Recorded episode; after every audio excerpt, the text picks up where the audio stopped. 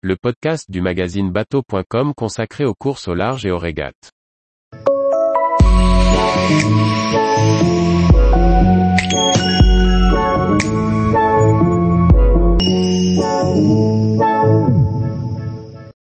Go Fast Sailing, aider des skippers en naviguant sur un bateau de course?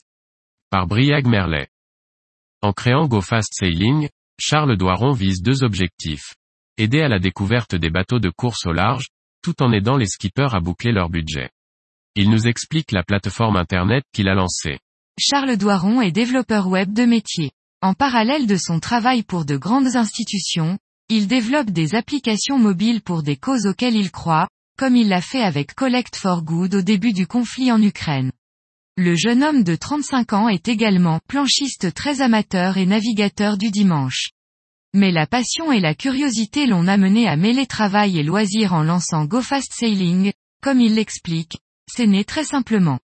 J'avais envie de monter un jour sur un IMOCA, mais ce n'est pas possible simplement. J'ai donc essayé de trouver une solution vertueuse. Le jeune imagine de connecter des skippers en recherche de fond et des amateurs en quête de navigation sur des bateaux de course.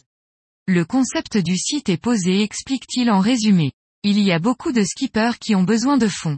En même temps qu'une sortie on finance un projet, avec trois offres, en voile légère avec un coaching par un sportif réputé en windfoil ou wingfoil par exemple, une offre médium en mini 6.50 ou en classe 40 et une offre premium en IMOCA ou en ultime qui peut permettre d'embarquer de futurs sponsors potentiels.